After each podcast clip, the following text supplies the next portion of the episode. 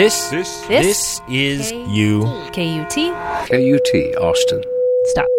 I used to get mad at my school. The teachers that taught me weren't cool.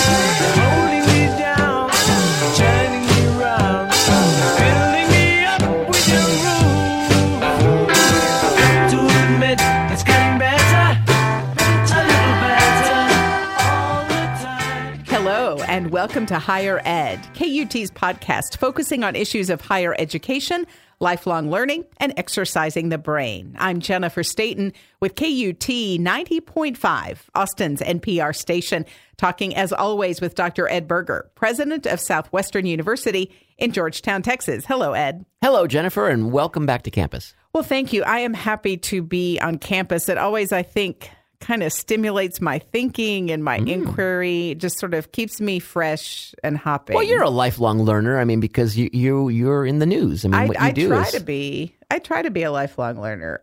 Another thing that keeps me really sort of fresh and excited about our podcast episodes are when we hear from listeners. And you hear from listeners a lot when you travel. That's right. And they give you feedback in person. I tend to get a lot of emails and texts and things. And do we want those emails and texts? Oh, absolutely. Or are they, are they absolutely. Mean? Oh, no. We want those. Okay. Yes. And you can email me, J Stayton, that's J, the letter J, S T A Y T O N at K U T dot org.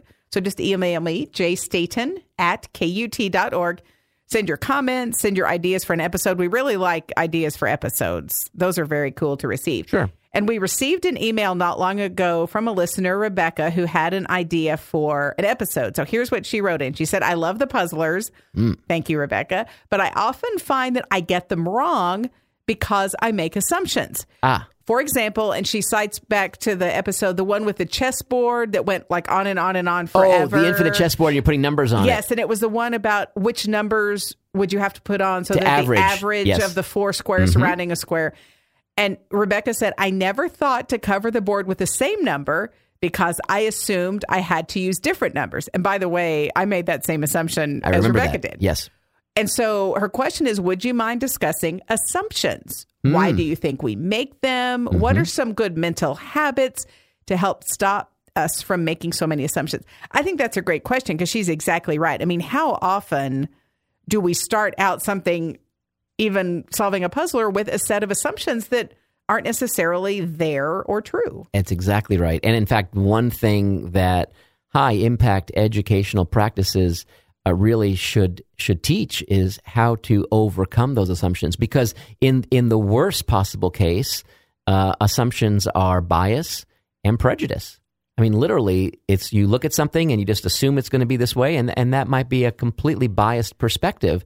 And we need to be able to be so open-minded that we can look past that kind of initial or knee-jerk reaction or thought and then try to see reality. So in the case of the puzzler, the stakes are fairly low. Right. But I'm thinking back to an episode, it's a T V show, but it's a very striking example of the dangers of making an assumption. Yeah. It was a, a law, you know, there was a trial. It was a show about lawyers. There was a trial, and the jury comes back to deliver their verdict.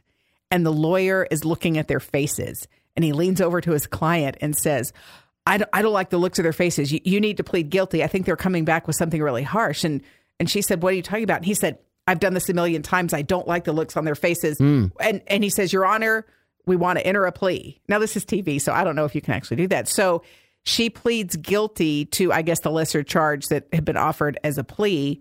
They accept her plea. They take her off. And the judge says, excuse me, sir, speaking to the lawyer, can you approach for a moment? She hands him the piece of paper from the foreman, and they had found her not guilty. Wow. But he made an assumption based on mm. his experience looking at their faces. So he had some data to go on, but it turned out to be a very costly, in this fictitious situation, very right. costly assumption. Interesting. Yeah, I like that. I mean, overcoming that bias and overcoming the, that that assumption uh, is extremely difficult.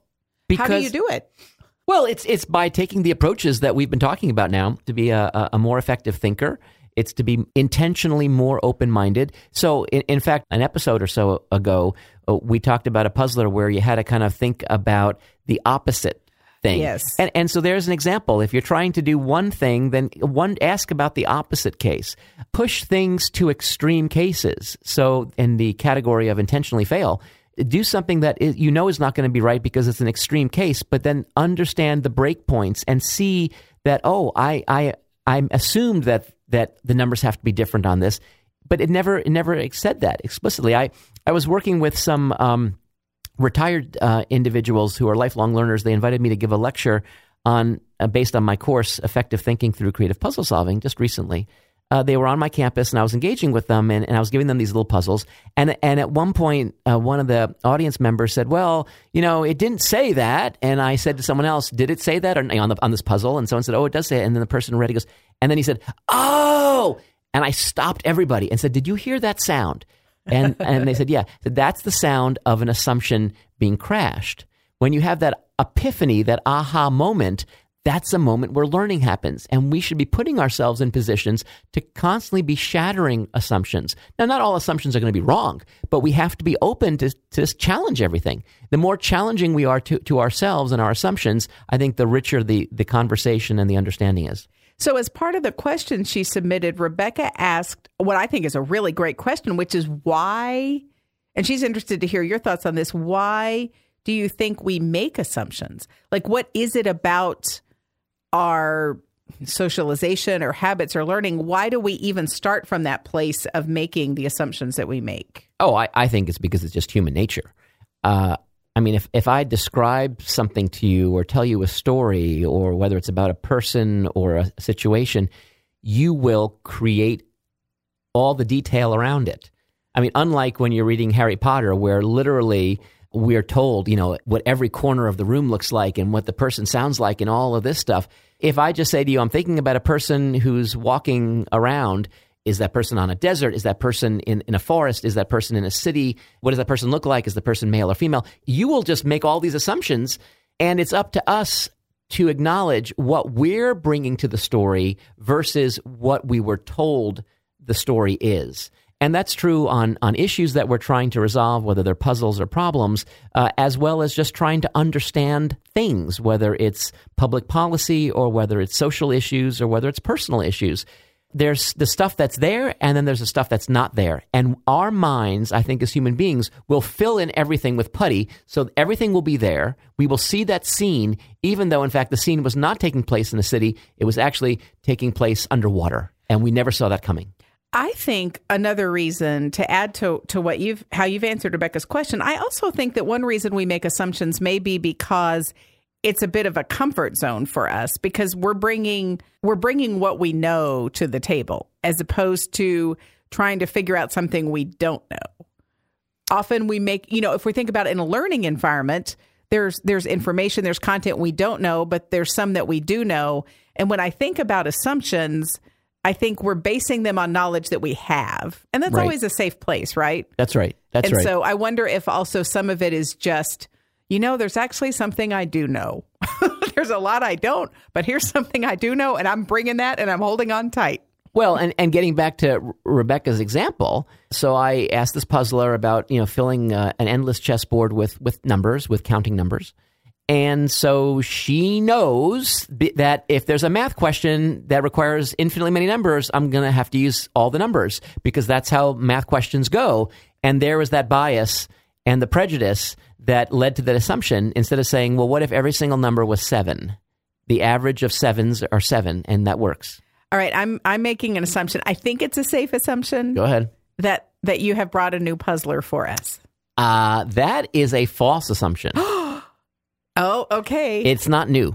Oh. I am bringing you a classic puzzler oh, this time. Oh, I love time. the classics. I love the classics. So see how you, that assumption turned out, see? That bias, not so good. No, not so good. This is a great, and, and the, the reason why it's great is because no matter what the answer you give, we can say the answer's correct. Oh, this is my kind of puzzler. So whatever your answer is, because it's a question about estimating. Now, I'd like to have actually a good estimate. So okay. the, the prize is kind of not to give an a, outlandish estimate. But if you're estimating, okay. that means you don't have to get it exact, which means all answers are fine. And, and it's a very, very uh, straightforward question. Uh, okay.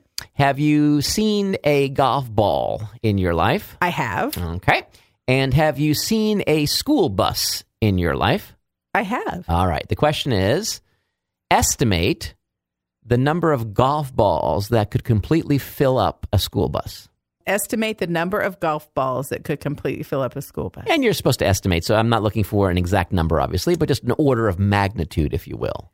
I thought of a funny question to ask, but Go I'm going to hold it. No, I'll hold oh. it for the next episode. Ooh, it's a cliffhanger. Well, a, a comedy cliffhanger. It's a, it is a comedy cliffhanger because I think it has no bearing on answering the question, but it's a Pe- funny thought. And people are have. not in the bus, of course. The bus is empty. Okay, bus is empty. Yeah, okay. Yeah. In fact, in fact, just to make it real easy, pretend all the seats are gone. It's just the shell of the bus. Okay, shell and of I want to see how many ping pong okay. balls I can fill in there. Well, now ping pong or golf? Oh, I'm They're sorry. I'm sorry. Um, no, no, golf, golf, golf balls. balls. I'm sorry. Okay. Golf ball. Huh. I'm thinking, you know, so, wow. That, okay, my estimation is a lot.